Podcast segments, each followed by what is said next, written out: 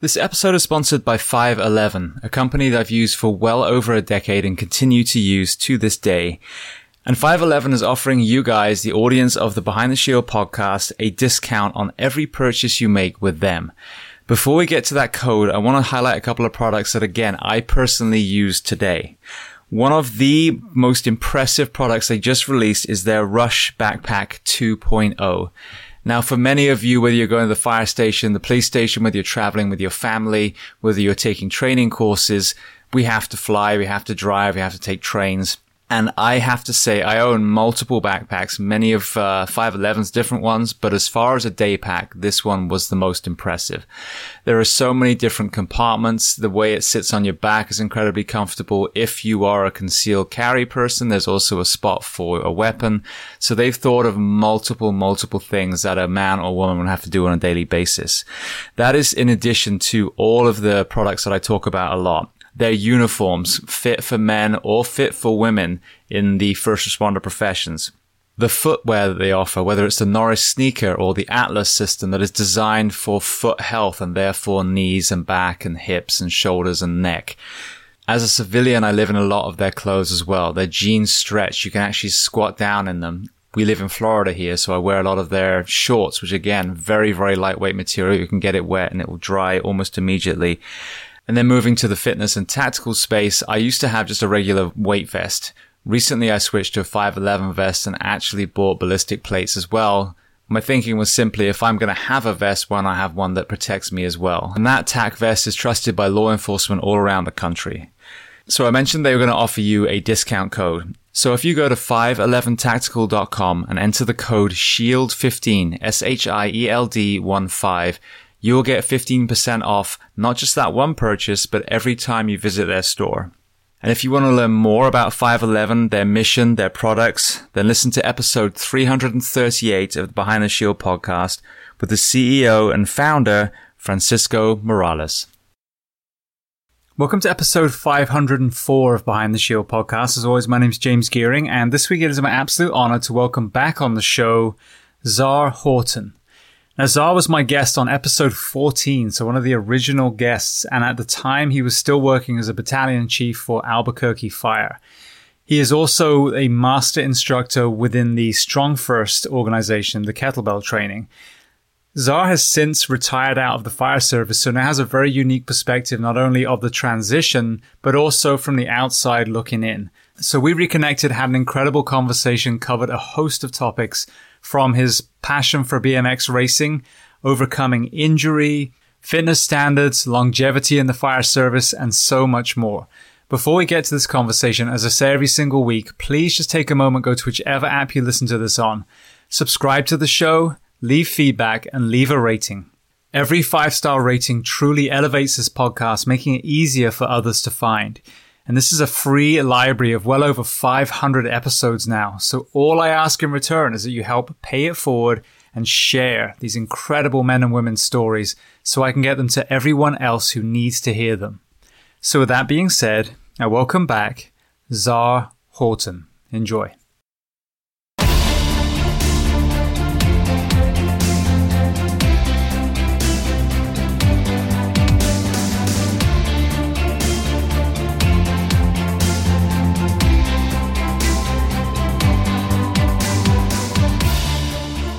So, Czar, I want to say welcome back. You were my guest on episode 14 when this podcast was a mere fetus.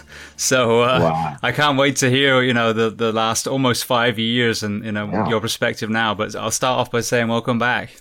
Thank you. Thanks for having me back. Yeah, that's it's been a while. That's really cool. Congratulations on the success of your show. Thank Very you. Cool. Thank you. Awesome. Well, congratulations on your retirement. I want to kind of, you know, dive into that in a little bit, but very Thank you. Very first, as an icebreaker, you are wearing what appears to be a backpack. Obviously, it isn't a backpack. So let's start with that because we were going to record we, a few days ago. But... Must we? Yeah, yeah. I uh, last Friday. It's been a week.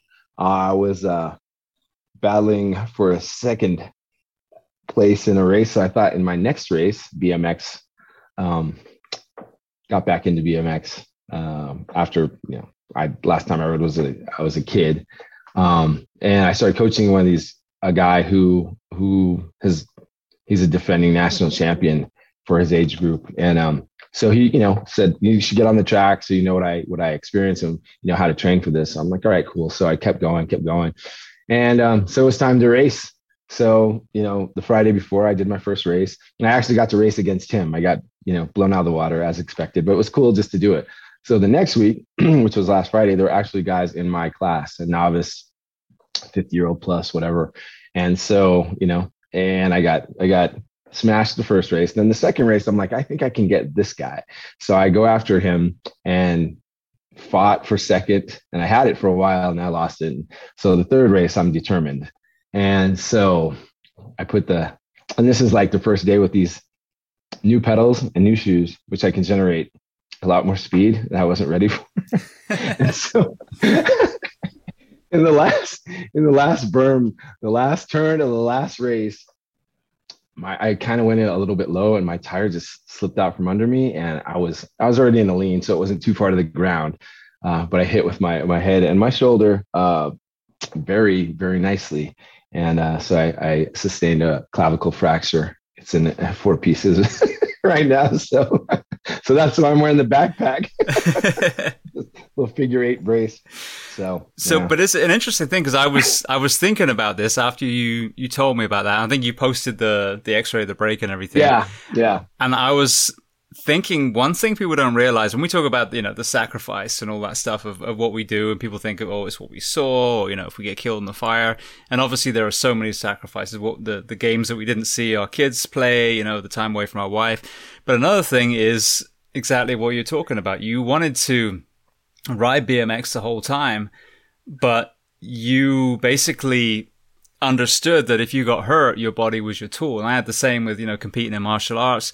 So it's kind of an interesting, you know, thing to look back at how many, how many restrictions there are in our personal life to make sure we can still function in our professional life. Yeah, absolutely. It's, you know, at that point, uh, that type of, that type of risk is not worth, um, being sidelined at the job or being, you know, you know, it could have been worse. I mean, it could it was a clavicle, yeah, but it could have been worse. Could have been a spine, could have been a head concussion, like, or you know, leg uh, that would put you out for a while. And so, you know, during during the time that you're working, like you said, it's just not worth it. It's not worth the, the risk. And uh, we'll we'll we'll sacrifice those things to you know maintain the job and and do it at a high level. I, I certainly wouldn't want to do it I mean, I've done the the support divisions and administration. I've done that, during my time, but I certainly wouldn't want to be put there um, invol- involuntarily because of an injury. So definitely during the career, yeah, I, I, totally relate to that. Yeah, it's not worth it. So, but once you retire, you can, and definitely like I was just determined not to be a wallflower or a spectator. And I've got to do something that's you know fun. And so I hopped on the bike. I was having a great time. I was having a great night. It was awesome. Like it was good but you know these things happen they do but that's just it though i went i went snowboarding with my uh, son in utah and i ended up switching to skis because it was just so icy but the first day on the board the board kicked from under my feet i have i just started wearing a helmet somewhat recently because when i grew up we didn't wear helmets and it wasn't like i believed that you were a pussy if you it was just you know i never i was fine up to that point Thank God I did. Man, I nailed myself. And I just told my son, he'd asked me about, oh, you know, when you fall, fall, when you fall over and you can't breathe, what's that called? And so we were discussing that. I was like, yeah, that hasn't happened to me since I was a kid. the next day, I'm on a ski slope on my back going, ah, ah. like the old dudes from the Muppet Show. so, but yeah, it is. I mean, you know, it's, it's so hard because the kind of people that we are, those are the kind of things that we want to do, the extreme sports and all that. But at right, the same time, right. there's that kind of um, dichotomy that you can't do it because if you get hurt, you either you don't want to sit behind a desk. I don't want to be on light duty. Yeah, no, no. And there's plenty of guys on the job that you know they go snowboarding and jack themselves up or play play sports and jack themselves up, and those are the guys on light duty. But you know they've got they're young and they got a lot more years left and stuff like that. But like, you know, at that time in my career, just it didn't even occur to me to do BMX, honestly. Um, so yeah. Now, what about um the the getting back on? Because as you said, you rode when you were young. Um, mm-hmm. that that old analogy of you know getting back on a bike. What was that like with all those those decades between the last time you were on consistently? Well, I think there was there's a saying, uh, you know, the, the more time goes on, the better you were, you know, in your mind. So in my mind, I, I was a you know a, a great trick rider and freestyle, and I mean I had a few tricks, but it was it was really different, and I was definitely more tentative. Uh, uh, getting back on. And and you know when you're a kid you just like you pedal as fast as you can to see how fast you can go. And you are you're not you know very short-sighted as to you know what could happen. Um definitely more tentative you know going going over the course. And it's a nice manicured track too. So it was you know this is a great great space to to experiment. And uh, it took me a while to get to you know start pushing some speed. So um definitely more tentative getting back on there and and you know manipulating the bike and and like yeah it's different definitely different it was as as if i had never done it before i was just starting fresh so it was, it was cool it's fun Brilliant. Well, the reason you were able to do that, as you said, is, is you recently retired. So, yeah. talk to me about um, was firstly how many years you ended up working, and what what finally changed in your mind where you pulled the trigger on retirement, and then, if you wouldn't mind, walk us through that transition because as you know, for some people, it's it's somewhat seamless if they have other things to go straight right, into other right. tribes but sure. for a lot of men and women i think it's it's quite jarring and even can you know send them down a dark path.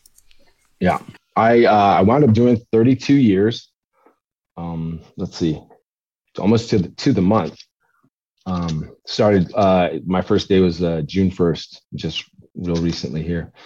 Uh so i'm still getting used to it I think some of the things there was some personal reasons like um, that our, our chief I, I'd gone through a couple of administrations that I was um,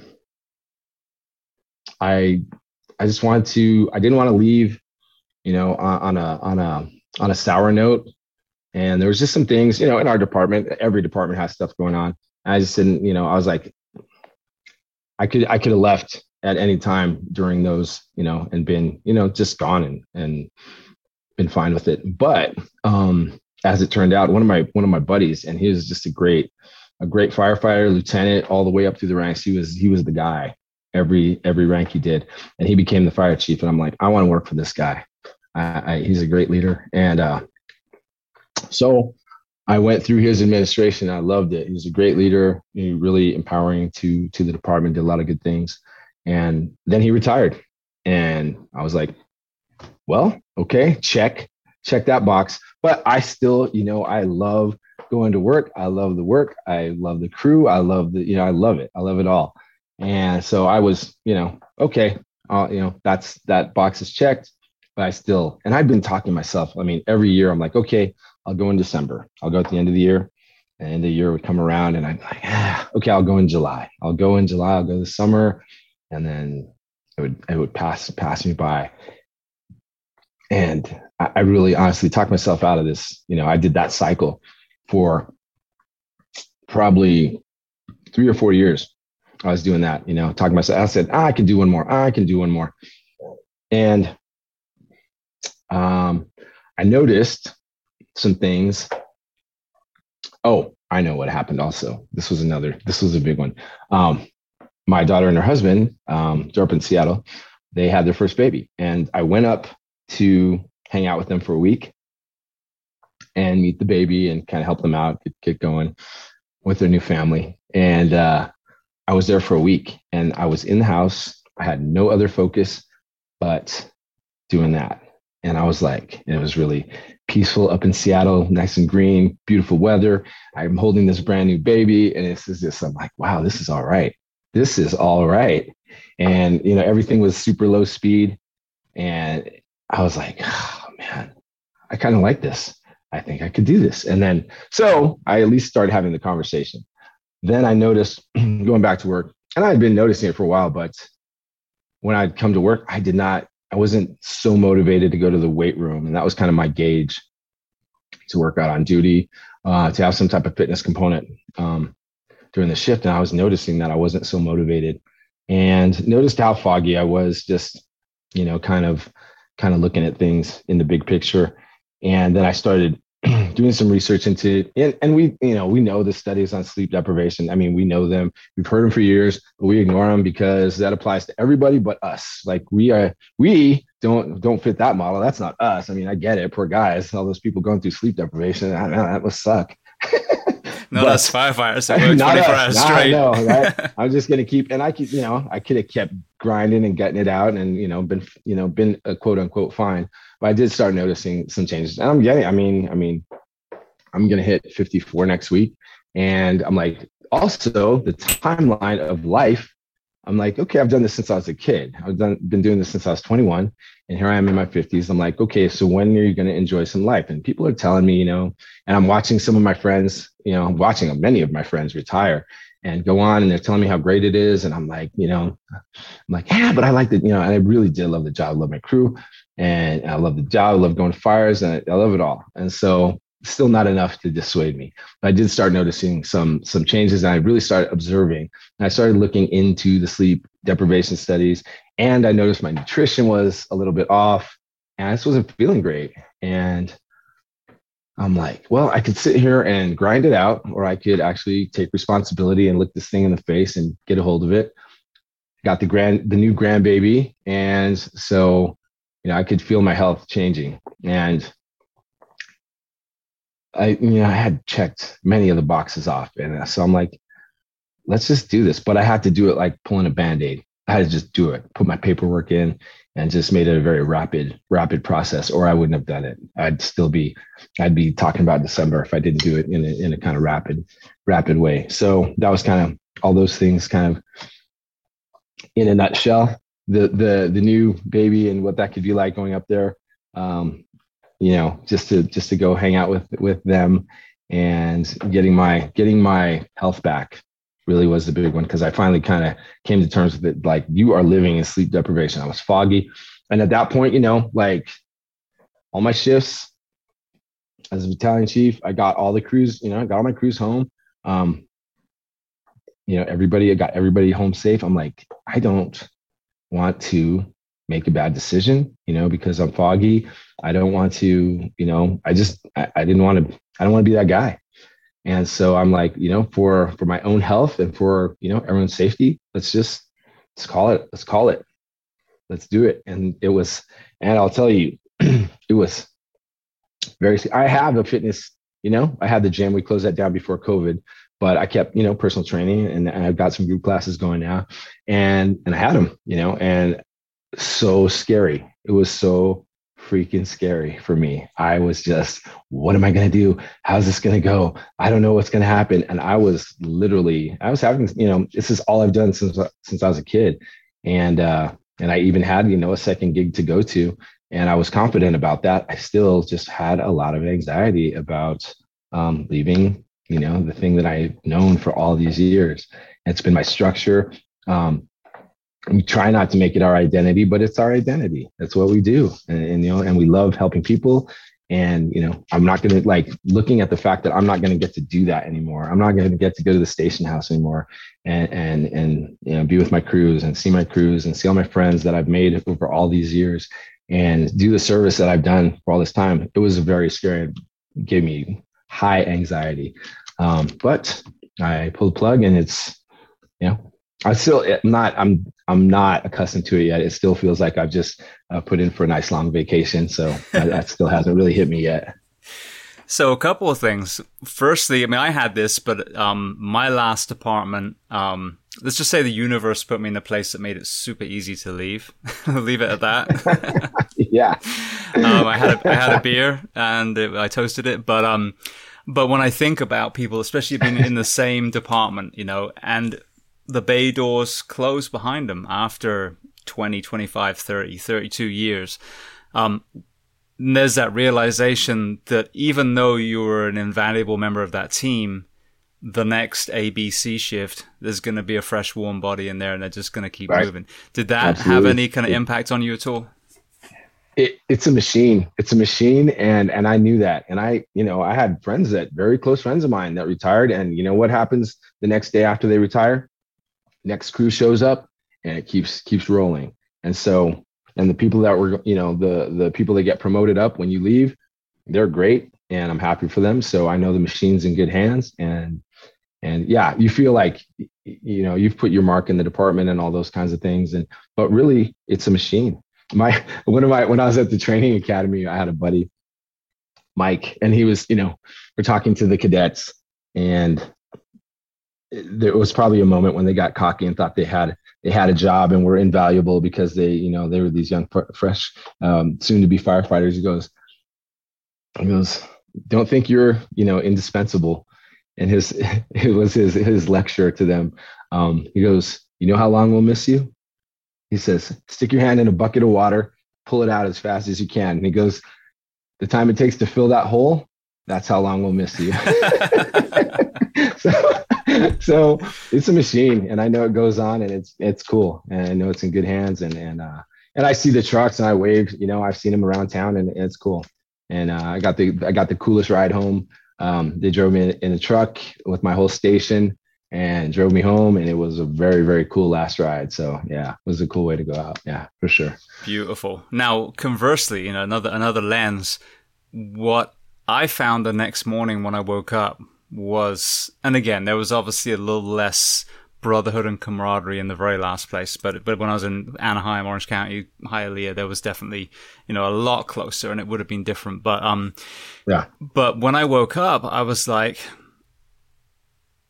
I actually have control over my life again because whatever rank you're at, you still have to show up at 07, 0800. You still have to wear a certain way. You still have to shave a certain way. You still are told, oh, this time you're doing this and this time you're doing that.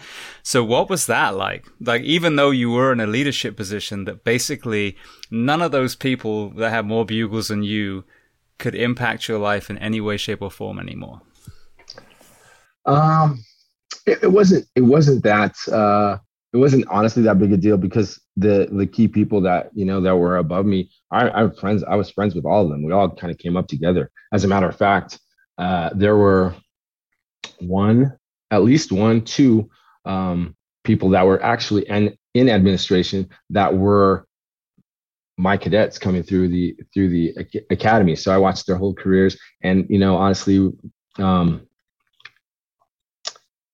it wasn't it wasn't they you know I, I, I called them and you know I just talked to one of them. I had him. You know he's he's also since retired, but um, we're gonna have coffee. So it, it didn't. The fact that they couldn't affect me anymore, it wasn't it wasn't a huge like relief or anything, but it was it was interesting to say like right, I don't have to shave in three days and get myself together. I don't have to wear my hair you know high and tight if I don't want to. And uh, I, and then you know take honestly taking my uniform off for the last time and hanging on the chair I'm like, I stared at it. I honestly, it was on that chair for a month. Before I moved it, I'm like, wow, I'm never putting that thing on again. It was really, uh, really kind of an interesting. Um, that was, yeah. There's some mental, there's some mental stuff you go through for sure.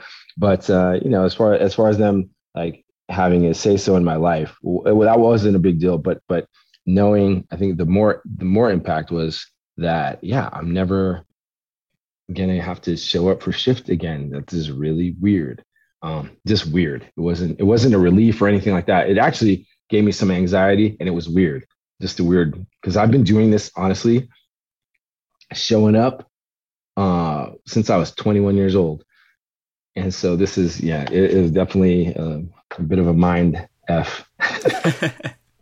Well, you talked about um, the sleep deprivation. So, you know, something that I talk about a huge amount and try and bring on the experts. I'm by no means an expert, but through your lens, through, you know, not only 32 years in the fire service, but, you know, an incredible career in the strength and conditioning side as well in the wellness space. You know, what were some of the things that you found and then what were some of the observations within yourself? Mm. Um, things I found once I, I really started um, you know, diving into, well, there was a point where I dove into it and then I didn't like what I was reading and I didn't like, like what these results of these um, um, studies were showing. So I stopped. I really stopped at like higher cancer rates, you know, shorter lifespans, higher risk for heart attack, like all these things. I did not want any part. I didn't want the knowledge. I did not want to because this is this is my life. This is what I was doing. I was doing shift work, and you know, and I was also for the last eight years at one of the busiest firehouses in the country.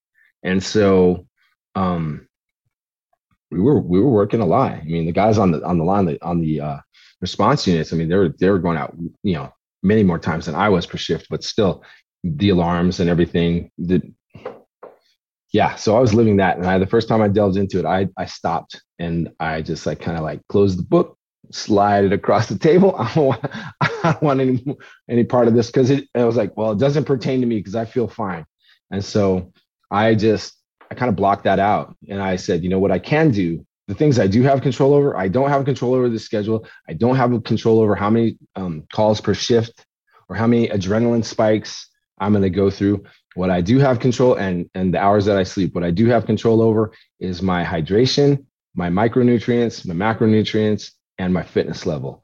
And so that's where I put my focus. I said, if I can at least get these and keep these at a pretty high level, I can at least like maybe, you know, even it out a little bit or, or, you know, make my chances for success in the long run better. So that's what I did. I, I, you know, I definitely like paid more attention to my fitness and, you know, nice, very cool, uh, stuff that, that that's come out now with and I always refer to, to Pavel because he's he was my first teacher and kind of introducing me to all this all the new the the truth of fitness. And he's done some research and he came up with the you know I'm sure it's been around obviously it's been around but he brought it to our school of strength um, the anti-glycolytic training which affects you at the cellular level. I was like all right this is very cool. So another tool in the toolbox another way to address you know my health at the, at a, at a cellular level um, so I embrace that and increasing things like the things when you're young, you kind of uh, you blow off because you're young. And yeah, nutrition. I was getting away with murder for years with with my nutrition. I was eating whatever, however, whenever. Um, but uh, you start addressing that, and uh, where was I going with this? You were talking yeah, about taking into yeah. control your sleep deprivation I mean, stuff. Yeah. So so those things, um, those were the things I could control. So those that's where I where I put my put my efforts. I couldn't I couldn't control the sleep. So I I, I did everything else I could. And uh and the the coolest the coolest kind of new uh, thing that I was embracing was the most recently is the you know health at the cellular level with the mitochondrial, you know, the, all these discoveries that people are making. Oh, I was saying the things you blow off when you're younger, um, because you're getting you're getting you're getting away with burning. You're fine. You're athletic. You're you're fit. You're doing fires. You you know you know you got this great job and you know you're bulletproof when you're young. The things you blow off, things like breathing training or the importance of breathing and meditation and those things. And so those are the the things that you know somebody anybody who's you know looking to balance that, uh, you know, even up their odds. Definitely integrate breathing training. There's a lot of cool uh, breathing programs out there or breathing methods um, and meditation stuff just to increase uh, increase overall health. And I like my my big thing was you know balancing the scale and controlling the things that you can control. Now, with the things you control, one of the things that I'm trying to, to be one of the voices of is to change the work week um, because I think that it's insanity that the men and women that wake up, you know, at 3 a.m. and have to, you know, pull a kid out of a fire and then do a PD code are the ones that we're working crazy hours. Yet, you know, God forbid you ask a bank teller to work more than 40 hours, you know, and, and there's no, not, no disrespect to people in, in a nine to five, but, you know, I, to me, the tactical population needs more rest, not less. Now, what, what was the work week in Albuquerque? We did uh, 48 hours on and 96 hours off. Okay, so 56 so, hour work week. Yeah, 56. Yep. Right. So with you understanding obviously deeply the, you know, the overall wellness component, um, what, h- how do we nationally change the philosophy to get, you know, what, what my opinion, the gold standard would be, would be what the whole Northeast already does and some departments around the country, which would be a 24 72. It's a 42 hour work week how do we change the culture in the fire service and understand that if we give our men and women the rest and recovery that we need, departments will see save money hand over fist with all the physical and mental health issues that we see down the road. Right.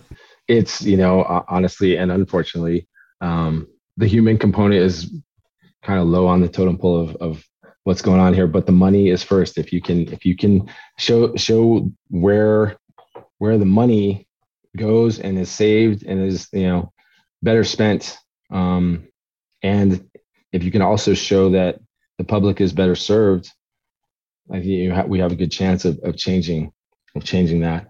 But it is, I think some of the um, some of the tragic stories of, of people that we've lost, um, you know, watching careers go by and watching people make bad decisions, um, trying to self medicate, trying to you know um, um, deal with deal with the other stresses of life, and they get caught up. And I watched a lot of my friends, you know, take the wrong turns, and uh, I think that you know, at the heart of it, probably sleep deprivation played a part in that. You know, decision making, um, being foggy, um, people that you know go into depression all these things are connected to that and i think that you know unfortunately you know finally mental health is getting getting some is getting some footing in, in the big picture of things. Now getting it getting to and ptsd also these are you know these aren't things that are in the shadows anymore. So any of you can you know show those things and and show that we can reduce these things by giving our brothers and sisters on those front lines uh, more rest and more opportunity to to recover uh, that they show up to work a better a better version of of if we just keep grinding you know grinding them into the ground so it's uh it's going to be in, it's going to be in data data driven it's going to be data driven and it's got to show some financial you know um, upside yeah. Well, this is what's crazy with the fire service as well, you know, and I, I love that phrase, don't wait for science to prove what you already know. So the, I mean, firstly, the fact that, you know, any agency would need data to show that a 56 hour work week is going to be more detrimental than a 42 you know you, you, you can a- just say it. You can just say it and hear it and know it yes. without even having to live it. Exactly. And smack you on the head with a bunsen burner if you want research. There you go. Yeah. But um but you know the the um the other thing is I was blanking for a second. The other thing is as you said all you have to do is open any sort of sleep medicine book, go to a website, whatever, and the data is there in front of you. I've had guests on from the SEAL community, the, the Navy, the Air Force, the Army, the sporting world, and they all say exactly the same thing. So that's what drives me crazy is it's, it's almost like, you know, you, you got to get the ostrich to pull the head out of out the sand. I mean, the data is everywhere, but it's just, you, I can't help but feel that no one wants to have the courage to look bad in a fiscal year but understand that you're investing in healthy people and 10 years from now they'll look at you as a damn rock star. But you're just you know you have to be the one that has the courage to stand up and say look stop fighting over a 50 cent raise. Let's actually start investing in our in our health so that we're not a statistic that dies five years after retirement. Right. I, I you know that's exactly right. It just it, the it's it, it i think it will happen. I really do. I think it's a it's going to be it's a slow wheel turning, but the fact that you know departments like my department, right, right, you know, our last our last big cool thing that happened is we we actually have a mental health officer and we have a full time um, person who's just a counselor for our people, and um, and it was really funny because there, you know, the, upper brass there was finally some people in there who embraced that that concept and were wanting to address those things. But previous to that, it was you know very skeptical and very you know this is a it's a traditional job with the uh, tough guy mentality, and so it was it was not embraced. But this I think because now and it it was utilized the day we set we you know his first day on the job he was getting phone calls. And so it's definitely a necessary a necessary um, component. And i think because you know departments that have you know the courage to do that they'll, they'll have the courage to take on the next the next challenge. And that's going to be getting getting uh, people some some good sleep and and changing changing the schedules. I don't know how or what that would look like but i think i think it's just going to be time but i think you know you can't ignore that stuff forever you can't ignore it forever. All the top people are saying it. Like you said, all those people that you listed are saying it. Like somebody's got to listen, and somebody will be will be courageous enough to take the steps. And I think there are departments that are they're they're very progressive, and so I think and ours is one of them. I wouldn't doubt that at some point in the future that that that Albuquerque um, moves to something like that with the intention of getting getting our frontline workers more you know a, a more um, equitable schedule for their health. Uh, at least putting their health on putting their health on on the front burner. Because if you have you know you're only as strong as your weakest link, and I think you know time is showing that that grinding our people out is it leads to a lot. I mean, a lot of a lot of you know at the end at the at the bottom, a lot of money, but a lot of a lot of personal stories where people you know these are people that that didn't have to go down these roads, um, and so I think I think we'll see it, but it's gonna be hard. It's gonna be a long a long time and a hard battle. Yeah. But, well, that's yeah. one of the purpose of this podcast, though, is just to to get what I call educate and angry. Once our men and women truly understand the impact of the shifts, then if enough of us stand up, I think we can push in. I don't think it even has to be a slow process. We just have to all band together, you know. But yeah, um, right. Shifting the focus slightly, I kind of want to stay on this topic, but with a different lens, just for a moment. Um, from the strength and conditioning side, you know, one thing I've heard from more so from the the less professional departments is, oh, this the fit guys always get hurt. And when you enter sleep medicine world and you look at, you know, how after a workout we heal and grow and, and as you said, even process trauma, that again is during sleep. So in even though it's coming from a bad place and they're just trying to stop you doing your job so you can be a slob like them, um, you know, there there is an element of truth to that. So with you having the strength and conditioning lens and have worked with with you know non-tactical athletes what is what have you learned about the the lack of rest and recovery and sleep and you know the the higher rate of injury or lower rate of athletic performance well i can always use myself as a model uh, for that because i would train really hard and i would not get the rest and recovery that i needed um, so I would get probably mediocre results.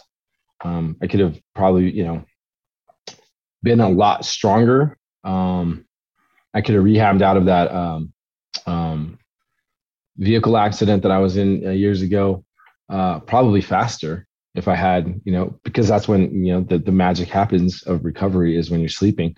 And I think, you know, because I missed a lot of sleep, I, it probably just took a lot longer. Um, uh, to get there. So um, I think that um,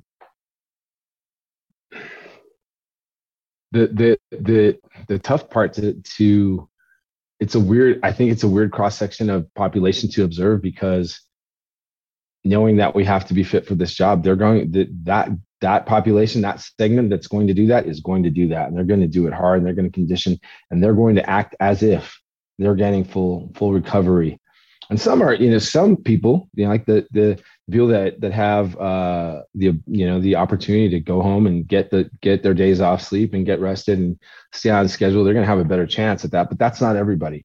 The thing is the the group is so determined. You know they know they need to be fit. So they're going to be fit and they're going to act as if right?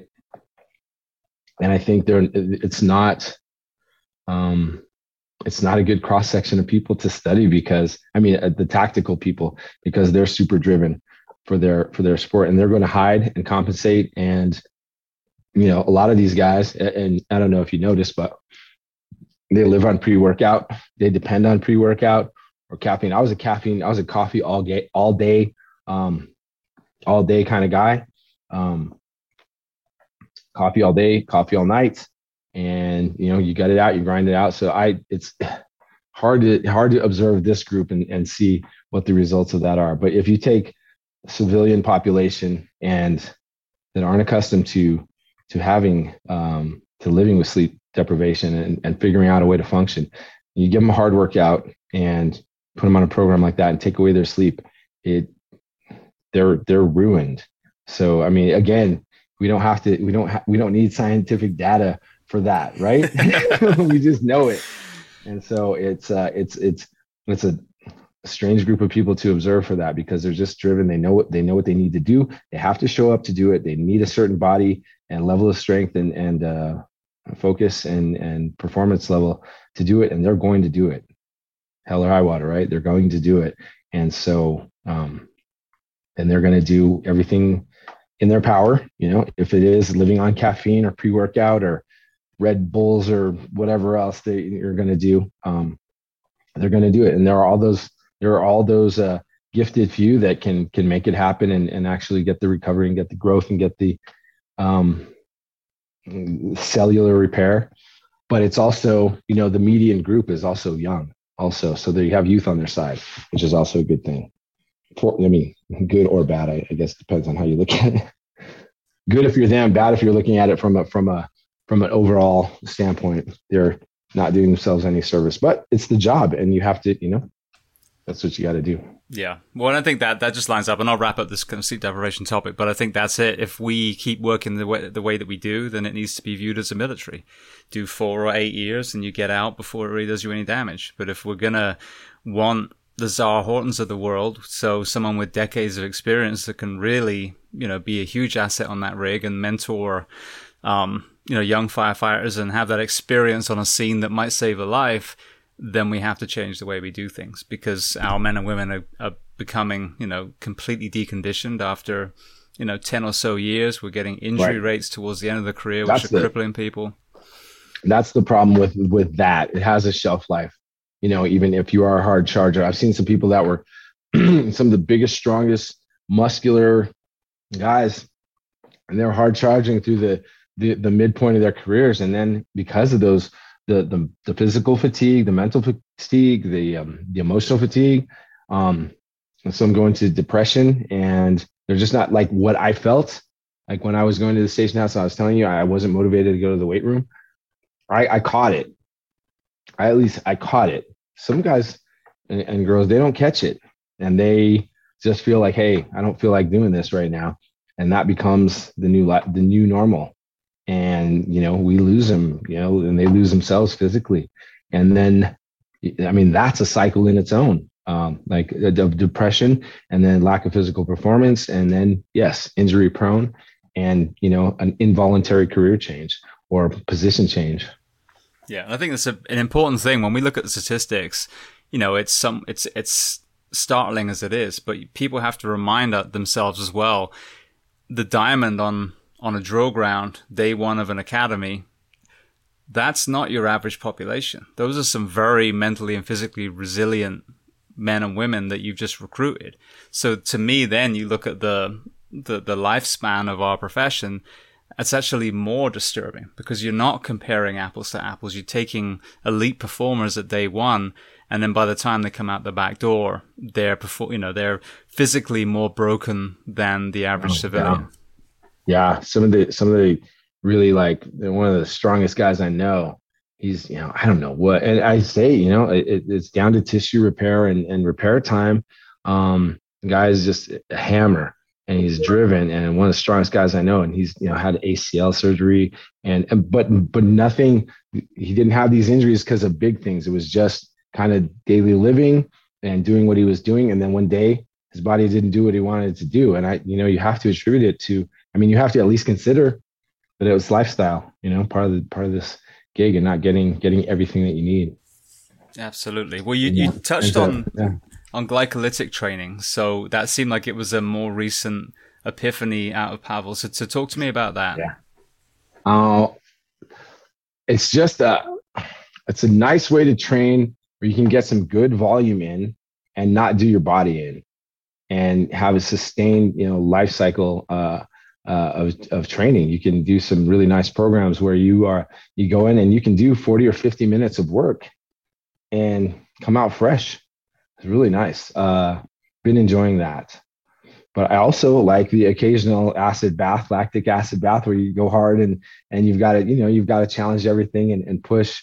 Um, so it's you, but you, but going back and having that as a base and having you know just being smart with your you know um, your rest your rest to work ratios uh, because I think doing the acid bath thing every every workout going to where you're you know you're you're uh, aching and you're on your hands and knees and gasping for breath. Probably not a smart thing. And then I've got to also consider. I have to consider my my uh, my new demographic that I'm entering. I'm not happy about it, but I have to consider it. but so it's good for me. Um, I think it's really honestly good for everybody. I think long, longevity wise, um, I you know it's just doing a world of service to people that train this way. Um, and but but definitely you need the other. You need you need the hard charge days. You need to go after it a few times, a few times a month. Just really go at it. And and the thing is, the capacity for work goes up with this training. I mean, you can't, you do get stronger and you, you know, the, your endurance and um, work capacities go up. So it's, it's a, you can definitely get stronger while doing this type of training. It's, it's, there's several studies on, uh, on this training where the, the end, the other side results after these, uh, some of these training protocols, they're incredible, really incredible. So, and they're, they're not, uh, you know the ones I've been exposed to with StrongFirst they're not they're not easy. They're certainly not easy. They're tough workouts, but because of the intelligence in the design with the work to rest ratio, you get to start every every set fresh and push hard and then take a sensible and uh, luxurious break in between work. So it's it's really cool. So what, like what kind of you know, give me an example with maybe a couple of kettlebell movements and then what those sets and reps and, and rest periods would look like. Um, there's a a protocol that we use. Uh, it's maybe uh, it's a snatch protocol, and and you can scale these up or scale them down. Um, but it's a heavy snatch, heavy snatch kettlebell snatch program, and you will do uh, five five snatches.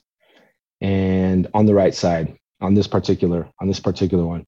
And you'll set it down wait for the end of a 30 second period. So you're you know maybe it takes you 10 to 10 to 13 seconds to do your your five reps.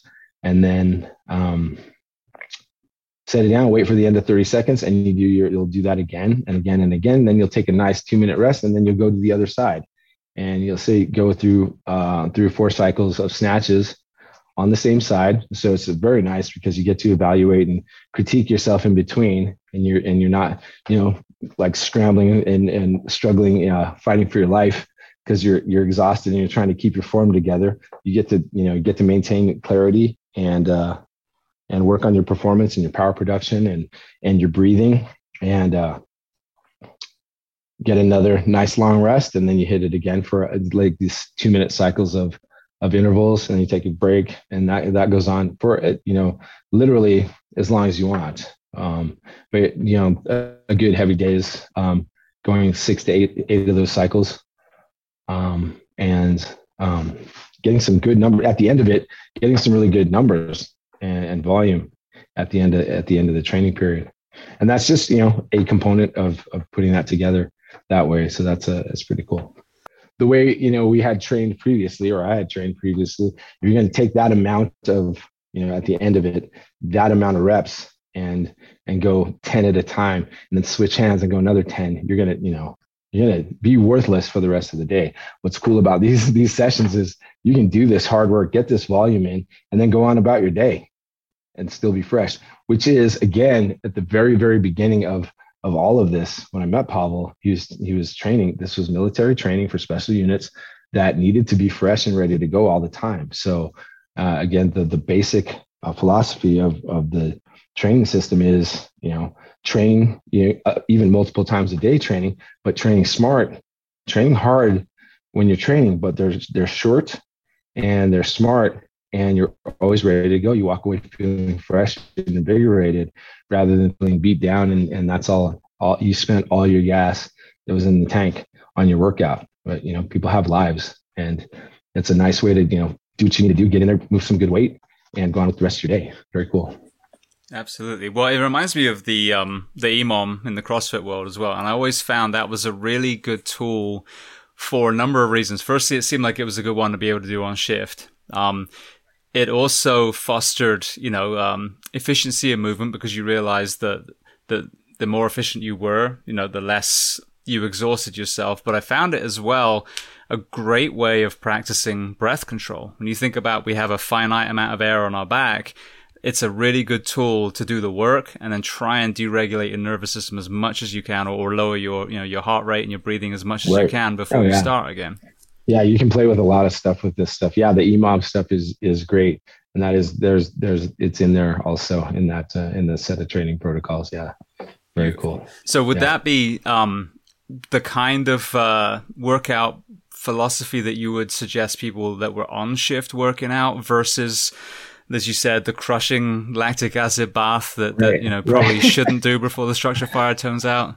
Right, right, yeah. Because leg day, I mean, you would after leg day doing that type that style of workout. I always said, you know, leg day.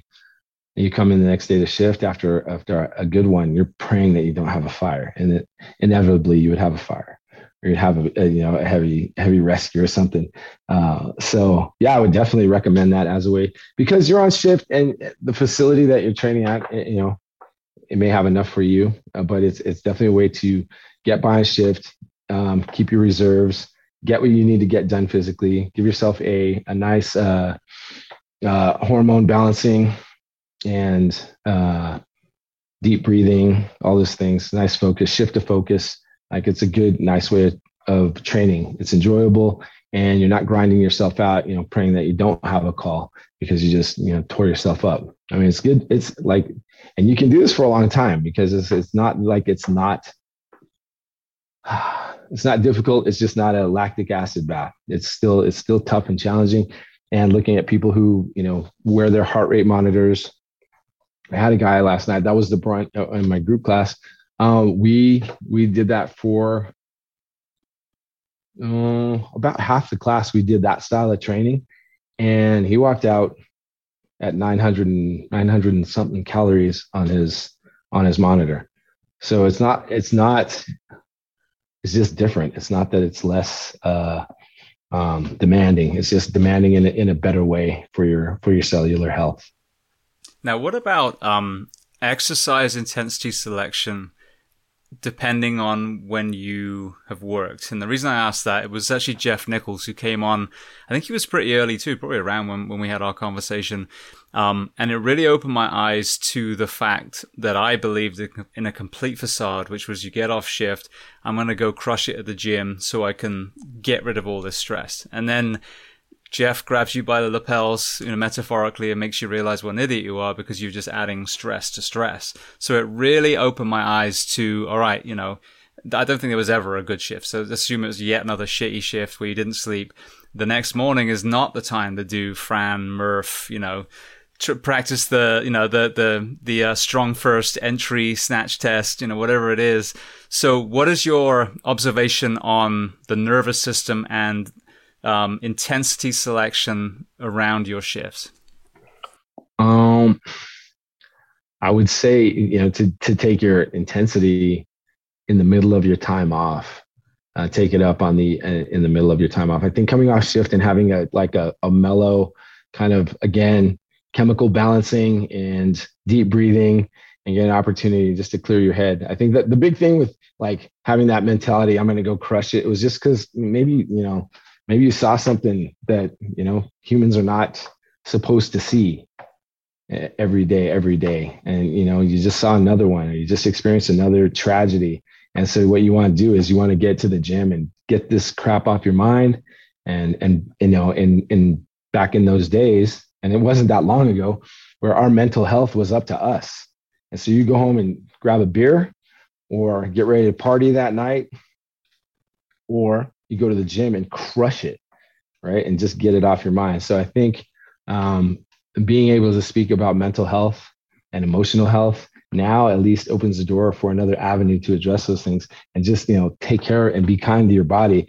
after you just put it through you know 24 or 48 hours of of uh of uh sleep deprivation high performance adrenaline like rushing and adrenaline dumping into your system yeah, that first workout should probably not be so so uh so rigorous, but definitely like it should definitely be in there once you get your rest back and catch up on your sleep and quote unquote catch up on your sleep. Uh, get rested, get rested, and then then you know go hit those workouts. Go hit the hard ones. I'm definitely not not against hard workouts uh, by any means. Like you should definitely do that. Keep the body challenged. Keep it keep it uh keep yourself challenged, keep keep uh, the tissues loaded. Um, but definitely not after shift. And then the other thing is like if whatever style of of training you're doing, again, like that heavy heavy load before before going into shift. I don't know. I feel that that's in your best interest, but definitely sometime on your days off. But everybody's schedules, I mean, across the country are different. So they and everybody's figured some strategies. But I think the purpose of those, the intent behind those crushing workouts immediately after shift was to, to for some emotional, um, you know, change of focus. So I think um, people just looking looking the fact that, that it's okay to speak to a counselor or get some counseling and those things are you know can be part of everyday conversation now uh, if they're integrating that then they don't have to have that mentality to do that. And so they can have a kinder fresher reentry into days off.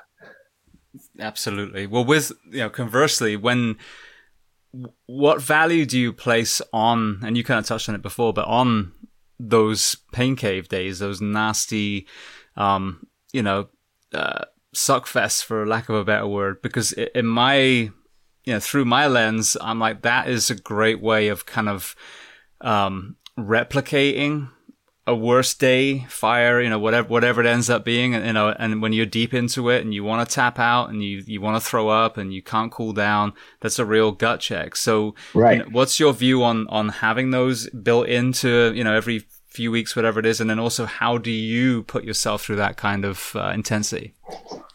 The, I those are good to have because you do you do need those those those challenges to make you go go on you know uh, go through it work through it when you want it when you want to give up and uh, and to train train and continue to train yourself to drive and push forward so i think those are um i when i for mine i like I like double heavy double kettlebell workouts. Um, those are the you know, like the cornerstone. Some good good heavy get-ups, a lot of like double clean and jerks, double swings, double snatches, um, but heavy cleans. Um, heavy double cleans are, are the one that can that are always the ones to get it for me. And and the jerks. Those are those are just lovely. And then throwing in some other components, maybe some um, jump rope, just really pushing getting getting getting everything really challenged. Uh, but then you know, like at the end of the rest cycle, like really having to focus to suck it up to get the next one going. So uh, being smart about it so you don't get hurt, but definitely pushing, pushing. Um, yeah, I value those highly, and they should definitely be part of uh, of your of your month. Now, sure. does Albuquerque have um, annual fitness standards that you have to pass every year? there are is a fitness kind of check in. So we do uh, blood pressure, uh, VO2 max. Uh, there was some strength tests and like vertical jump and that kind of stuff, but it was none of it was ever punitive, and it was is really uh, more of a uh, kind of uh, alert to our fitness staff of trainers and self awareness for the for the firefighter to know where they were. And it's also nice when you, you know, it is an annual thing. So you can compare yourself to last year. So you can always, uh, it's nice to know where you are. And so it was a, not a standard, but it was a, an, it's, it's an annual check-in uh, to make sure. And then if, you know, guys are off the, off their trajectory, then we can uh, provide training for them or give them some direction, either um, you know, with nutrition uh, or conditioning, strength and conditioning, uh, or get to the root of the problem. Because there's some guys that suddenly go, you know, they're the life of the party and they suddenly go quiet and their physique starts changing. And, you know, if we see them during that, that annual process, we can actually um, pull them aside and see what we can do. So it's a, it's a, it's a good thing to have in place. Yeah, absolutely. So what does that look like? Because that's that's quite rare, as you know, for for a lot of departments. And I want to get to kind of you know annual annual testing, but um, right. when you talk about the fitness stuff, so so you know what you have someone you identify they definitely are you know off the traje- trajectory as it were. What does that? What resources does that person have available to them? In our department, we have the uh, peer fitness trainers. We also have now we have um, peer counselors for you know dealing with you know because some guys still, and that's okay. Um, there's a stigma to mental health, and so um, they don't want to go to a quote unquote counselor, but they will uh, reach out to guys that they know are on the staff of, of trained personnel. that are peer to peer counselors. Um, so those are the resources we have. We have the we have the Peer Fitness. We have a good training facility.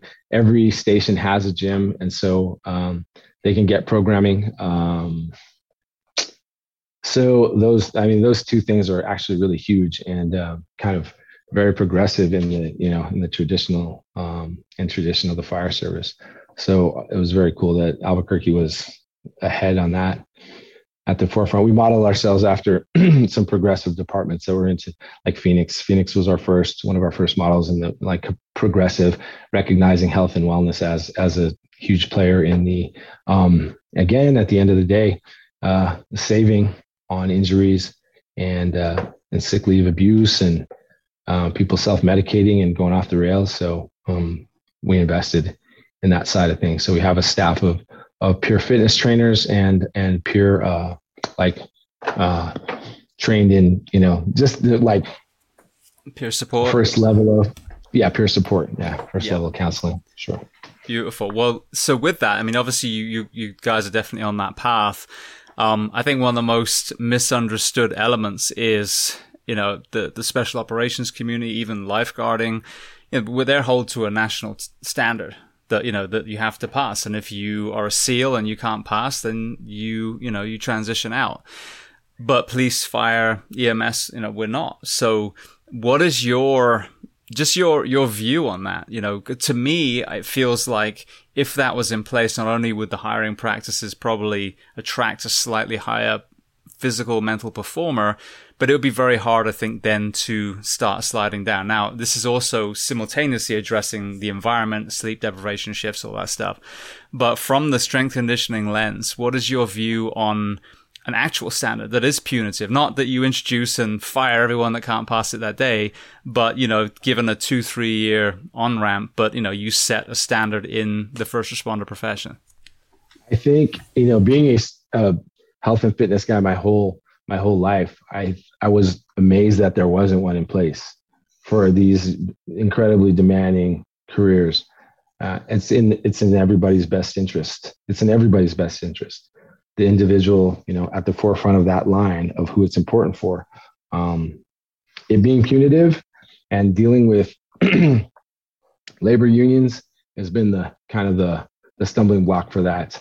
Uh, so then the the work the workaround was you know having a, a the fitness check in. I would you know I would like to see that because and not you know not in a not in not in a punitive way, but in a way that motivates everybody to um, stay fit and stay focused on that um, particular aspect of the job. And then if things are not going well in that, that it's an early catch and we can address those things uh, for people. Um, we've had, had a guy who was 42 years old, picture of health. And I, I can't think of anything other than the lifestyle of this job of why this kid had a heart attack on the job.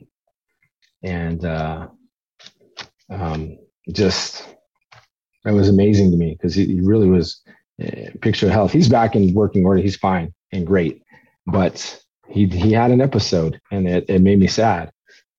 Um, so I do think for for a lot of a lot of those reasons, not just there should be a standard, not out of nowhere. It's in everybody's best interest. It's in the administration's best interest. It's in the public's best interest. It's in the individual's best interest um, that there are standards in these types of um, careers. I mean, they're you know the the the the private sector EMS. I think they're leading leading the charge in back injuries because there's no. I mean, 200, 300, 400 pound patients.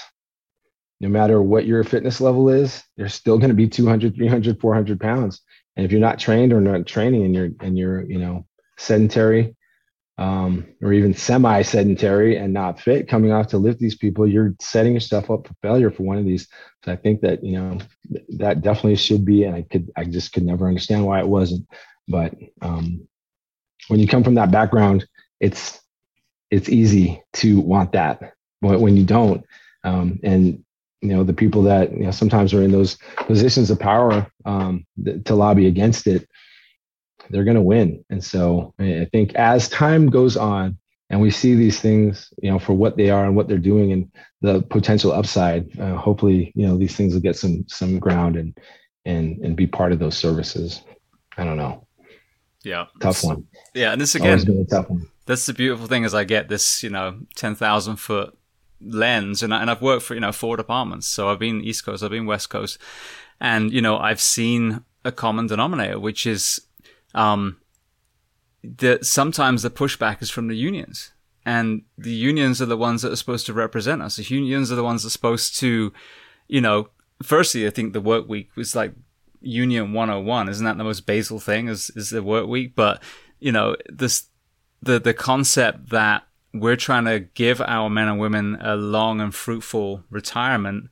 If we're not talking about shifts, you know, the, the, the work week, if we're not talking about fitness standards, not only, as you said, are we, you know, more of a liability on the fire ground, you're, you're basically working against it. So I never understood how, apart from just pure self-serving of some deconditioned union members that are scared that they're going to be held to the same standard, how we went from a tactical profession that that uh, is revered by the SEALs, the PJs, the Green Berets of the world, and yet we're working against the very things that are actually going to keep our men and women healthy. Right. It's just that big. It's just that big stumbling block uh, of that of overcoming that the things that you mentioned. Um, if it's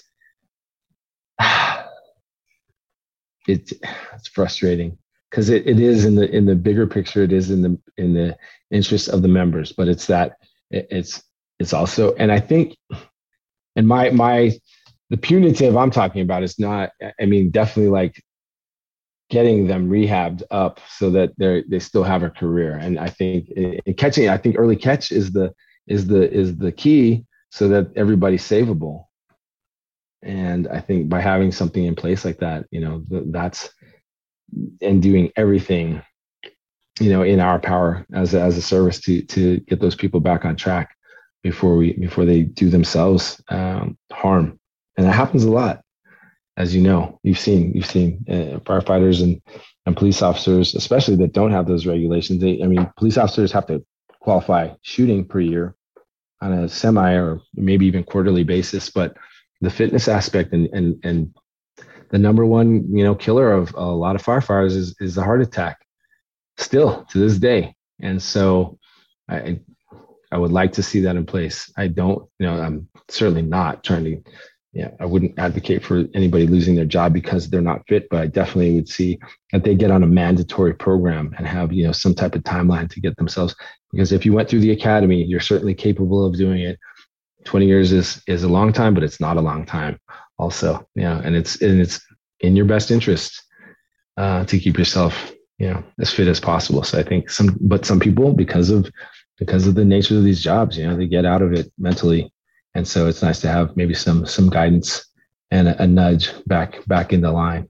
I've mulled over this for, my whole career. And so it's it's it's i just it, there's there's no good answer. I mean i mean there is but then it you know like you don't want it you don't want you don't want to lose your brothers and sisters also. And so it's like it's got to be something that's phased in. And then it's just the way it is for for the for the newer generation. So it doesn't affect you know like you know in 10 years this is the way it's going to be and phase it in. I think that's the way to do it. And so that it doesn't affect anybody because i'm never for anybody losing their job. I, you know alternate assignments and alternate duty and light duty those are you know those are ways around those, but uh, I think punitive to a degree. Uh, but definitely should be able to, and you know, should be accountable to be able to do the fire ground work or the you know rescue ground work um, when called upon without being a risk to yourself, to the public, or to your teammates. And um, it is important. And so I think that the answer to that is phasing it in to a point where there's a generation that that's just the way it is and that's the way it's going to be for your whole career and, and, it's starting this way so you know when you sign on for this 20 years or 25 years that every year you're going to have a, an age-based gender-based um, standard that you've got to hit. And based on whatever the current the current research says you should be able to do, you should be able to do this. And so, um, and they're not, and they're the ones we were using were from the uh, well, the first round when I first when I was first you know young in the department, they were using the Cooper Institute standards. Those are not tough. Those are very doable, very doable. Um, and so I think that it, it's it's got to be a phase in anyway. Blah yeah. blah blah. No, but no, but, but, it's an important conversation because people don't normally have it because they're so worried about you know that, yeah. and I think that's just it. It's not about headhunting anyone who you know isn't able to do the job. No. But the re- the reality is, like in Florida, our fire academy is named minimum standards. It's in the fucking name. So right off the bat. There's no misconception when you enter the, the this is like all the stuff you did in the tower. That's, oh, no. That's the minimum. so everything else needs to grow from there. Um, but yeah, but the other thing as well is that so, whether someone came in and maybe, you know, wasn't the right fit, maybe their body's broken down. Like you said, there's fire prevention, all the other things, but we have to remind ourselves of the core concept. And I like using this question.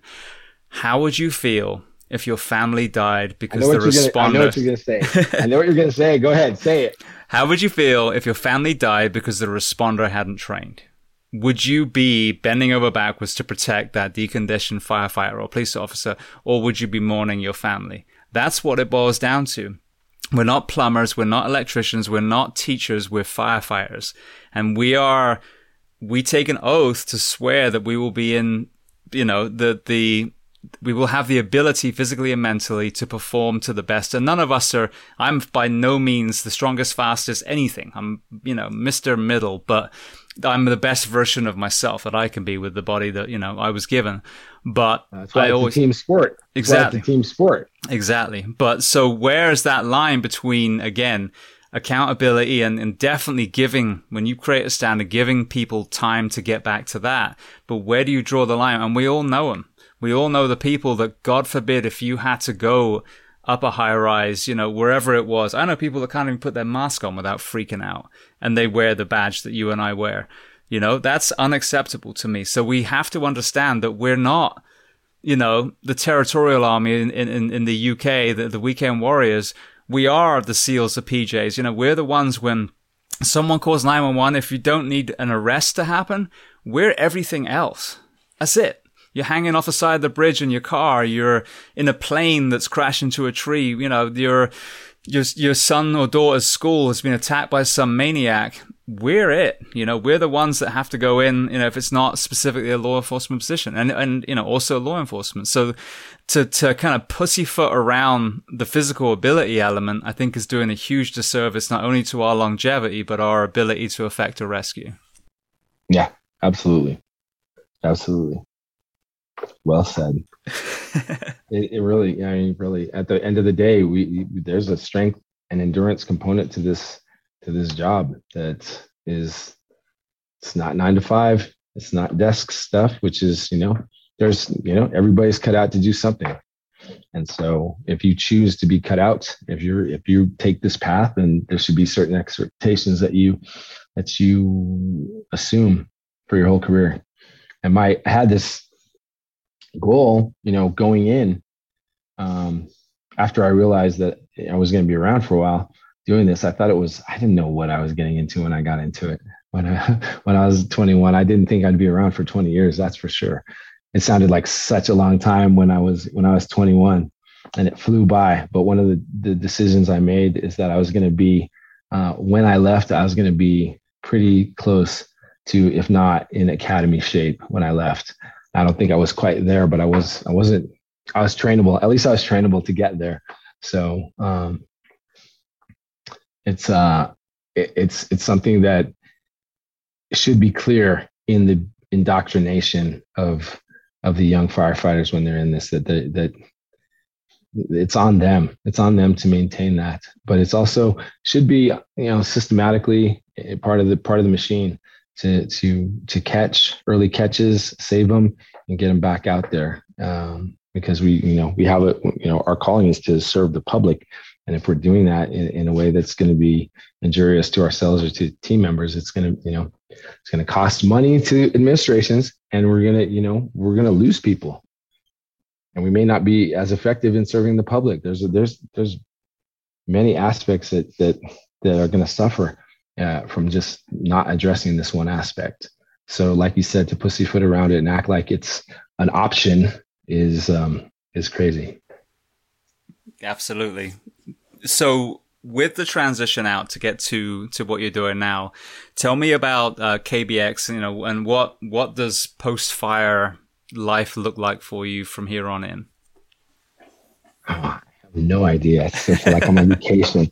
So yeah, I you know, like I said, I, I with my business partners closed the gym down right before COVID, which was very lucky for us. We just made the decision that it was time, and uh, so during the time. Uh, shortly after that, I, I, got the bug to train again, to train people. I just love, I love training people. I love teaching people. I love sharing kettlebell stuff with people, body weight, barbell. I love it. I love it all. And I love, you know, getting to see people. That was my, it was part you know, part of my therapy, honestly, when I was, I was a medic for 17 years.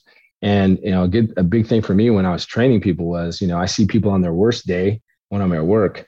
And then I get to see people get to their best day um, when I'm training, you know, training them. They get to, you know, they get these new, these cool life changes and, you know, new achievements and new, new levels of fitness and, and strength. So that was cool for me. Um, and I just really grew to love training people. So I caught that bug. Um, so I found, uh, I found this little gym. I rent space out of it. He had some kettlebells. I brought some of mine that I kept from, from behind, uh, from, from our uh, previous facility. So I went to the storage unit. I've got hundreds of bells sitting around doing nothing.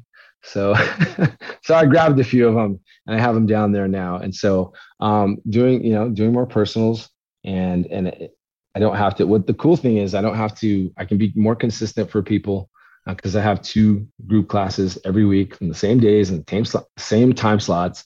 Um, before it was just such a juggle with, with the uh, fire schedule.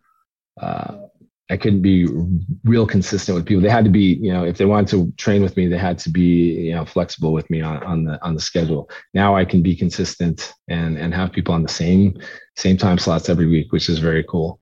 And building building the the group classes back up. So it's really it's fun. It's fulfilling. It, it, it satisfies that that part of me that that likes to help people.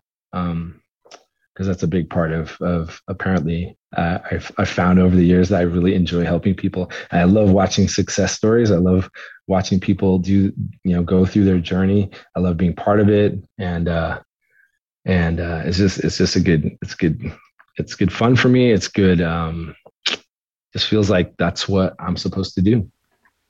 Well, speaking of helping people, I saw you post a little while ago about a little girl named Ava. So oh, talk to me about her. I love Ava. She's my she's my little I love her. She's my little ray of sunshine.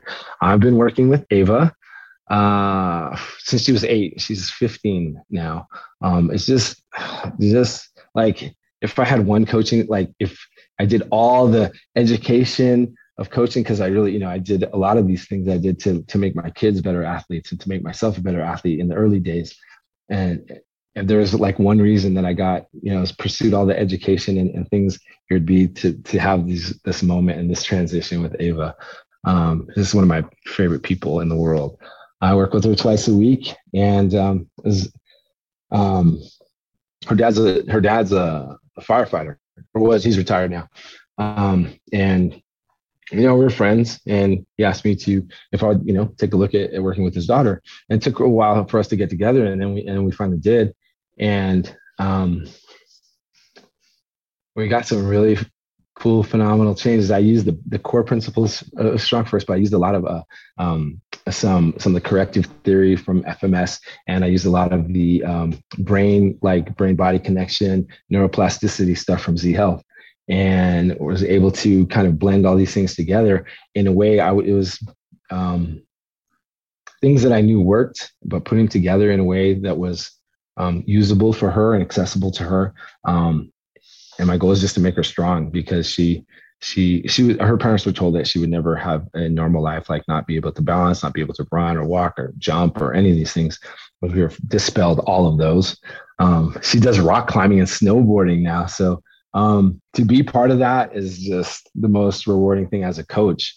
um, I could ever ask for. Um, it was cool. It's cool. I've trained some cool, like I've gotten to work with the highest level. You know, I got to, you know, teach Jon Jones kettlebells and I've got, you know, work with pro fighters. Fun, cool, right? That's fun. It's awesome. But I've also like working with Ava is like, it just brings my heart this openness and happiness. Uh, it's really, really cool. Um, just to see, um, you know, her parents' reactions to her, her new strength gains. It just, it, it makes me, uh, it makes me really happy. It makes me, yeah, it's, it's very rewarding as a coach. And, uh, so yeah, like I said, if, if that's, if that's the ultimate reason why I took all this education and, and all these, all these classes and courses and certs and, and uh, put it all together for this moment with her. Um, that's it's all worth it. It's really cool uh, as a coach to get to do that. She's a she's a very special uh, little girl. Very cool. Yeah, she has uh, she's autistic. Uh, for people that didn't see the story, she's autistic, and um, apparently the doctors did not have uh, a very good outlook for what the course of her life would be like. And her parents very um, grounded and really like realist, and they're like, no, we don't accept that. And they treat her normally.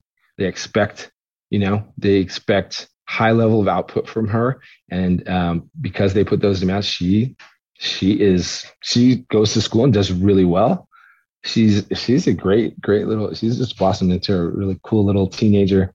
Um it's just neat to watch the whole thing. But yeah her parents just refused to to buy into any of the what the the medical people were telling her. So they've been you know her whole life you know seeking you know for answers and for things to to do and i i got to i got to get onto the uh, in, in that path and be part of it so it's been really cool yeah. That's amazing. Well, firstly, for people who yeah. can't see, your face is just lit up the whole time. So, I mean, that speaks volumes. But I think that's that's a unique perspective we get. As you said, you were a medic as well.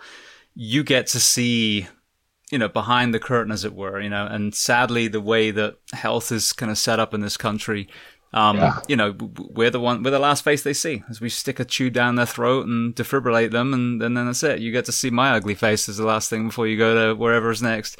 But then as a coach, it's proactive, and you get to see the adaptive community. I had uh, Nick Nikic on the show, who's the uh, young man with Down syndrome that just did the Ironman.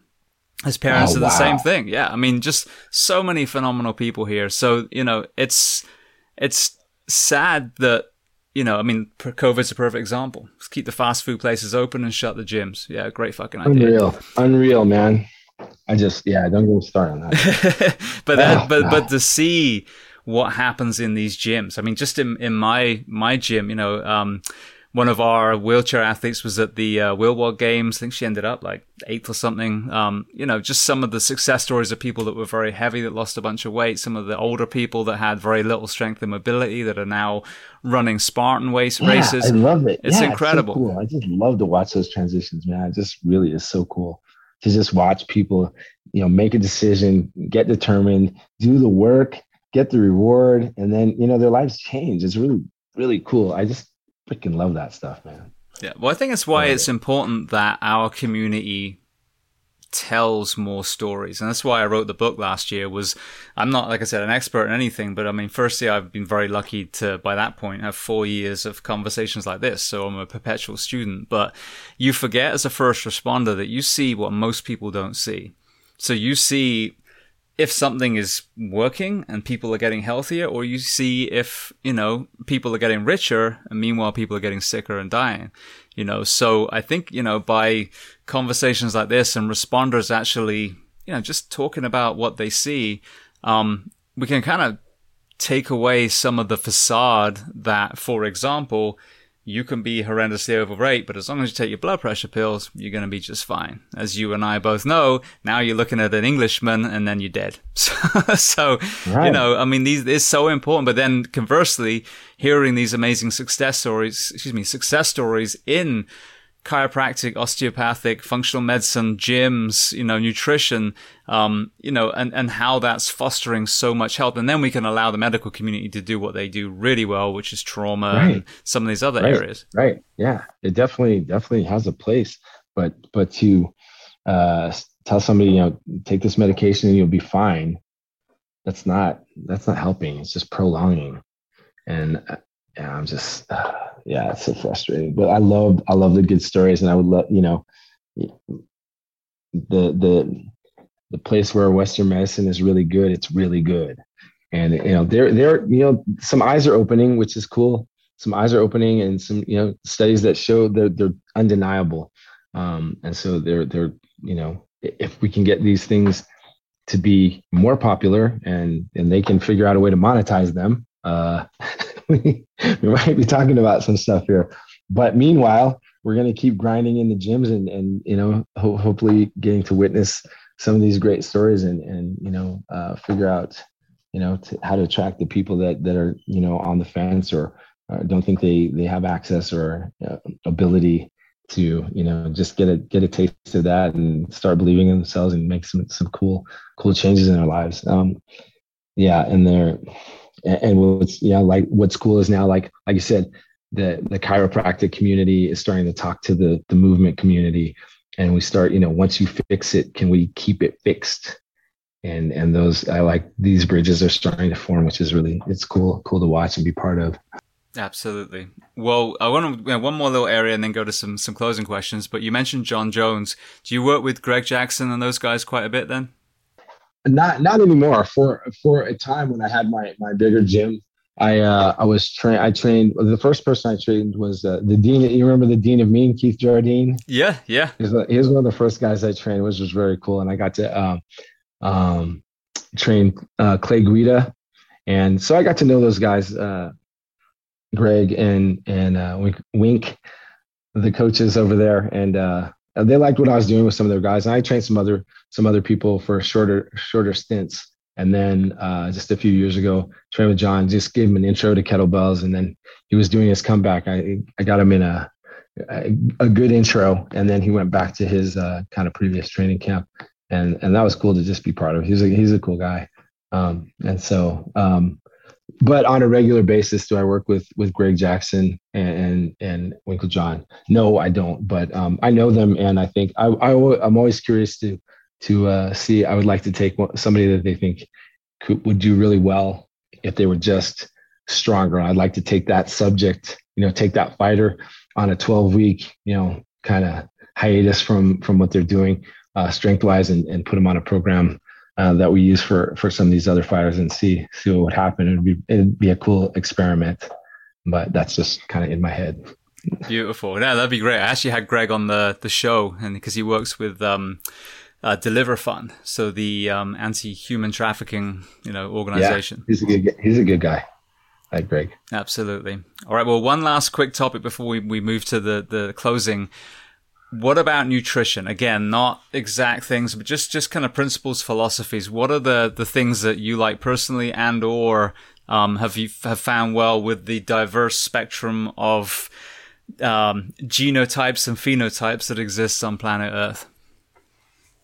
Well, I think when it boils down to kind of just ballparking nutrition, and I did, you know, I I I promised myself that I would start pursuing more nutritional uh, information because it was the kind of the the one thing. Like I said, I was getting away with eating every you know whatever, and I knew enough general nutrition to to set my students in in the right direction. You know, moderation of everything, but right, whole raw foods are always you know going to be the way to go. It's expensive to eat well, and I think that's uh I heard I heard a thing you, you know you can have you can have it good, fast, and cheap, but you can't have all three. You're either gonna you, you know, some combination. So if it's gonna be cheap, it's not gonna be um, it's not gonna be that good for you. So um, it, it, costs a little bit of money, and that's I think a, a big curveball for a lot of people. Um, but um, micronutrient health is is kind of something that I'm looking into more and more now. Like trace mineral trace minerals have always been big to me, so I've, I've kind of always not supplemented a whole lot um, I experimented with like creatine back in the day, which was awesome. I love that, but I didn't. I can't do it forever. So I remember having amazing gains with that. I was like, wow, this is great. But supplementation, I've really not done a whole lot other than you know uh, multivitamins and um, essential like the trace trace minerals and essential amino acids and and BCAAs. That's about it for me. But um, you know, I think you know intelligent amounts of of, of meat, you know, red chicken, turkey, beef mostly. I like beef the most. Um, you know, in moderation throughout the week. Um, I don't do a whole lot of carbs. They're just just kind of the way I've I've I've done it. And I didn't know. I also I think the big thing for me was um, I, just because of the way the schedule was and the way I operated. I kept myself very busy. Come off shift and go start training. I was on accident living a lot of my life intermittent in intermittent fasting. I didn't even know it. I didn't even know it was a thing. But but that's what I was that's what I was doing essentially. So um, I embrace that concept and I'm going to structure it for myself for my future kind of pursuit right now. I know that the the key, honestly, I know the key to a lot of stuff is nutrition, sleep and nutrition. And um, so that's what I'm I'm really after in a big way right now because I've got, you know, I've got the I've got the fitness thing, I've got those routines, I've got those, you know, I've got that pathway map that I do that. But what I didn't, what I wasn't doing in a really disciplined way was addressing my nutrition. So um, figuring out the right combination of fats, the proper fats. Uh, it's not a bad word. A brain uh, and eating for brain health and nervous system health, and uh, those are the big ones for me because because of the sleep deprivation and the fogginess. I'm like really trying to go after the foods that are um, um, kind of like that uh, lend to brain health and nervous system health. And you know, at the cellular level, that's where I'm, I'm really going going after nutrition right now.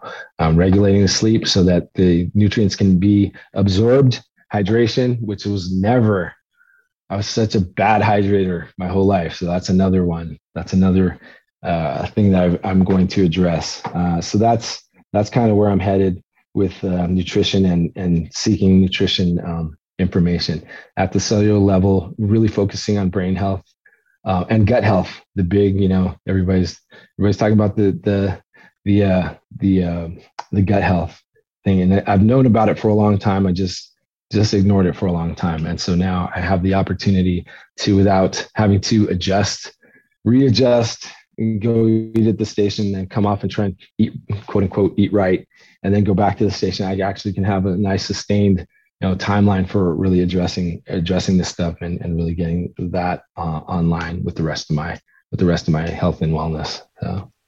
Beautiful. No it's good to hear and it's funny with the intermittent you know i think that we do you know we do an element of that but i think the problem is when you're running calls all night and you go to the hospital and there's ems lounge and you grab a you know peanut butter and jelly whatever those crustables and sure. you know yeah yeah oh so it screws yeah. you up but i found you know i switched where i used to you know eat on the drive to the station. And now I wake up, I have I have uh, coffee and black coffee with sugar, so it's not like a true true fast, but my gut's still empty. And then work out. I'm not normally eating till eleven or twelve now. Right, I love that's that. what I do. That's yeah, me too. I think it's it's perfectly fine. Um, I was listening to a guy. It's like breakfast is was invented. You know, it was an invented meal, and so I think uh, you know waiting till eleven or twelve. Um, is fine. It's not going to kill you.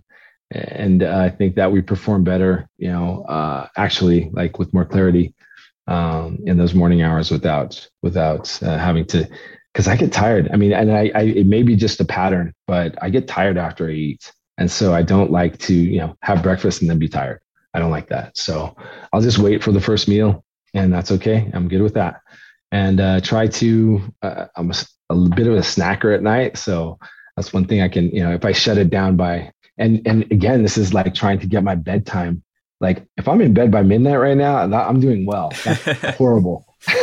I'm still trying to, and I've been a night owl my whole life. And so I'm really trying to, trying to dial that back, but it's, it is a, it's going to be my battle and trying to, trying to shut down the snacking a little earlier. And uh, I think those, those actually just those simple, simple little things like that actually will go a, a long way for people uh, if they start just looking at their their the eating window of the day and uh, and, and just really because we do so many like unconscious you know snacking or you know ordering this or that or eating this or that. By the time you especially in, in our industry you know in firefighting you, you'll eat and you'll be amazed amazed you just finished that plate and he, you know it's like what did i eat? Did i eat? That's that's crazy. So really being really a little more uh, mindful of mindful eating these, these these these buzzwords are killing me but i really to be more mindful of your eating my present um, with my lettuce of what you're putting in yeah so so yeah like really just watching it and, and trying to keep keep the stuff in and like one of the best things is really easy um I found for a nice detox was like the rules of the whole 30 program.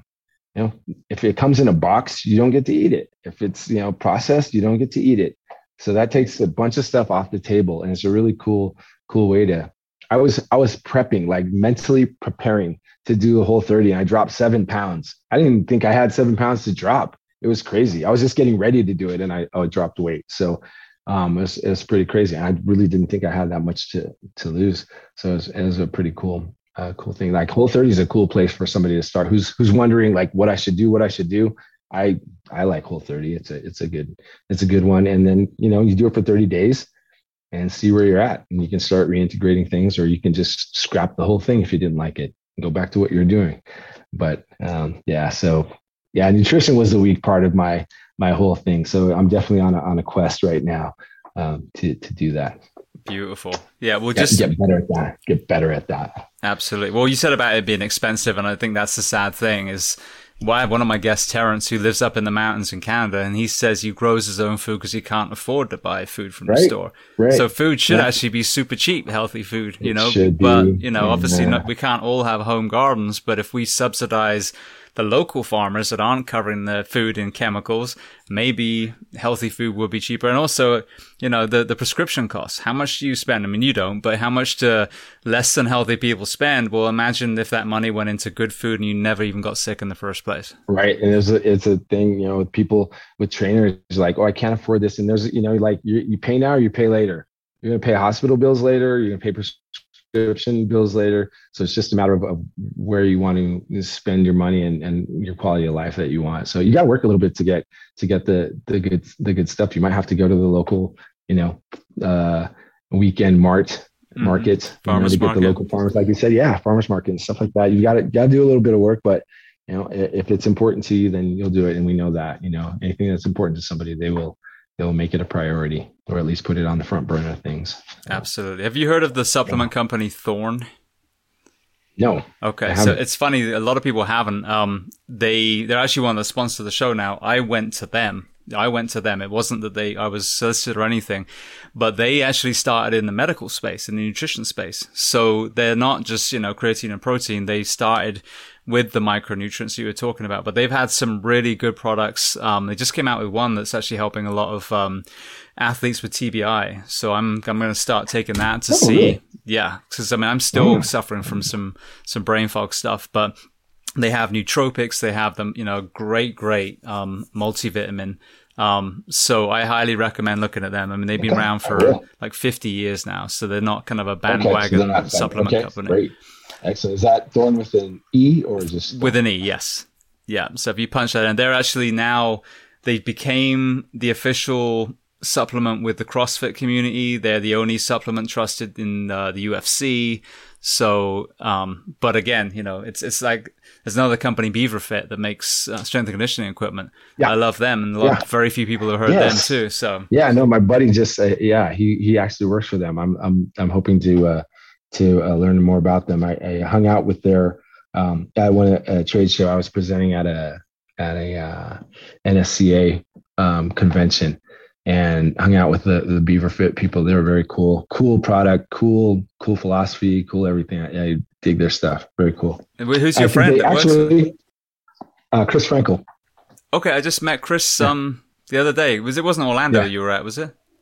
No, but but he was there, and yes. I was I was I had I had something to go to, but he invited me to go hang with him down there. I've known him for a long time. Chris is a good guy, and uh, yeah, so he's with Beaver Fit, and he actually they and shout out to them. They sent me some kettlebells to uh, to check out. So I put those in and uh, having them in my group classes for my my people too. So thank you, Beaver Fit.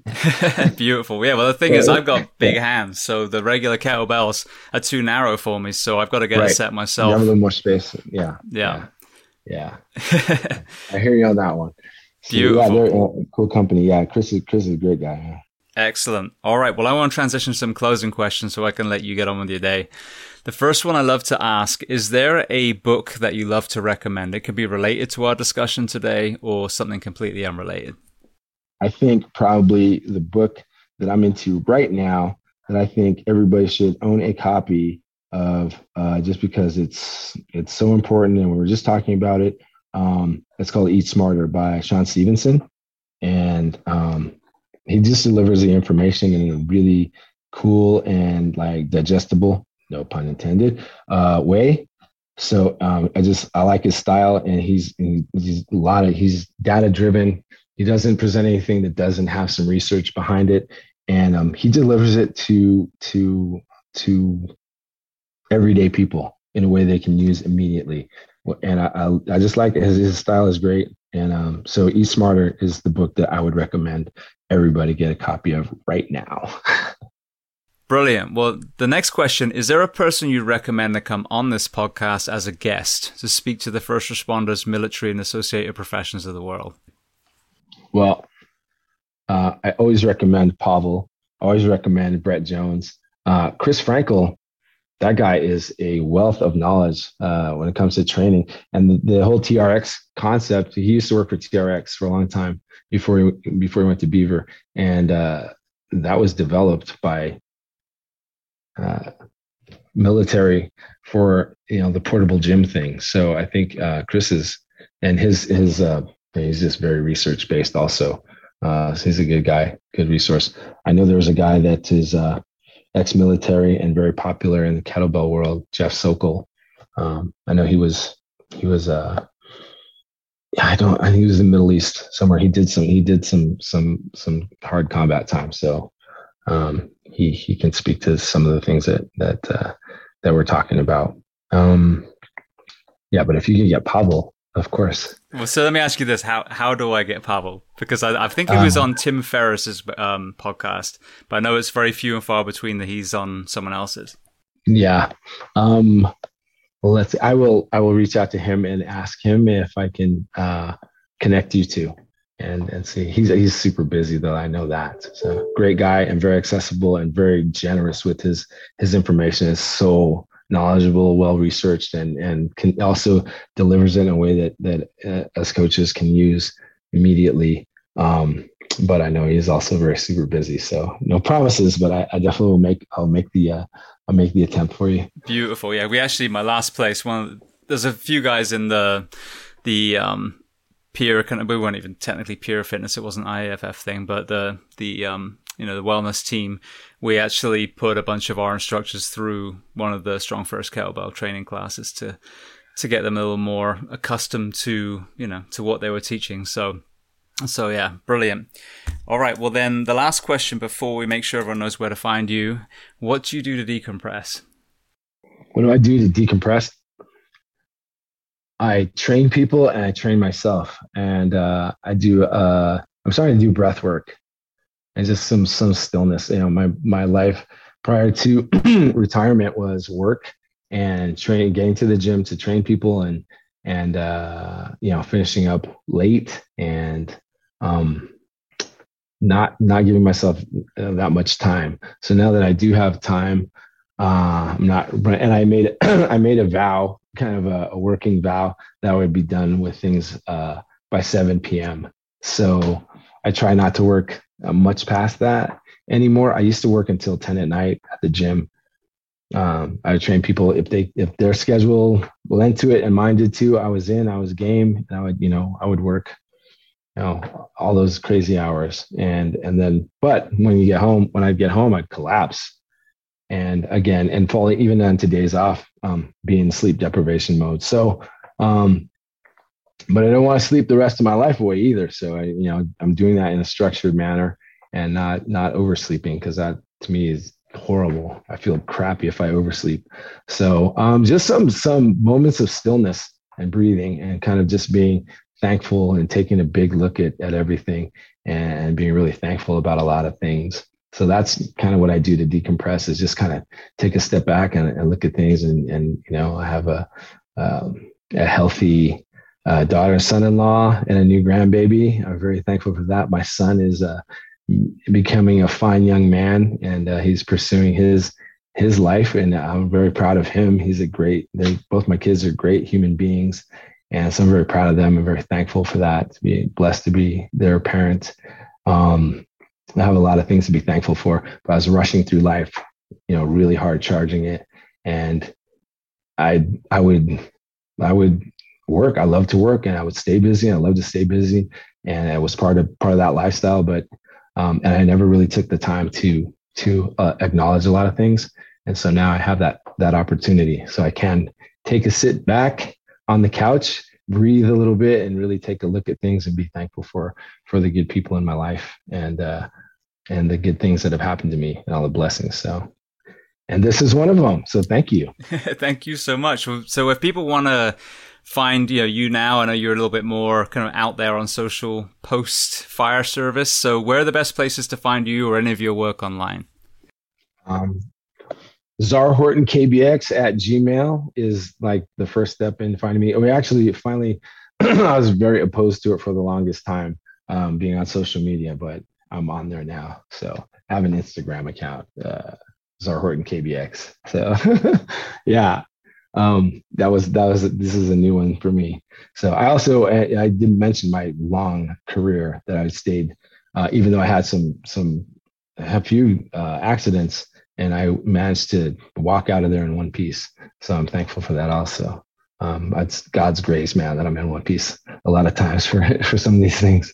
Um, grace of God. Um, but yeah, so yeah, um, doing doing um, programming. I'm doing online training, um, programming for people at a distance. Um, just setting up programs, um, but doing Zoom training and, and online stuff, and two group classes per week, and personal training here in Albuquerque. So yeah, KBX, uh, Zar Horton KBX, and Zar Horton KBX at gmail.com. Yeah, that's it. Beautiful. Well, Zar, I just want to say, firstly, thank you, you know, for being one of the very first guests, because obviously the podcast was completely unknown back then, and you know, you you took the time to share your knowledge, and everyone listening, episode fourteen, that's where we walk through your actual life, your kettlebell introduction to, to Pavel, the injury rehab, all that stuff. So, um, but this, you know, this is an important um, perspective because not only have you had a long career in a well-respected department, but at the time, you, know, parallel to that, you were a hugely respected, revered member of the kettlebell community.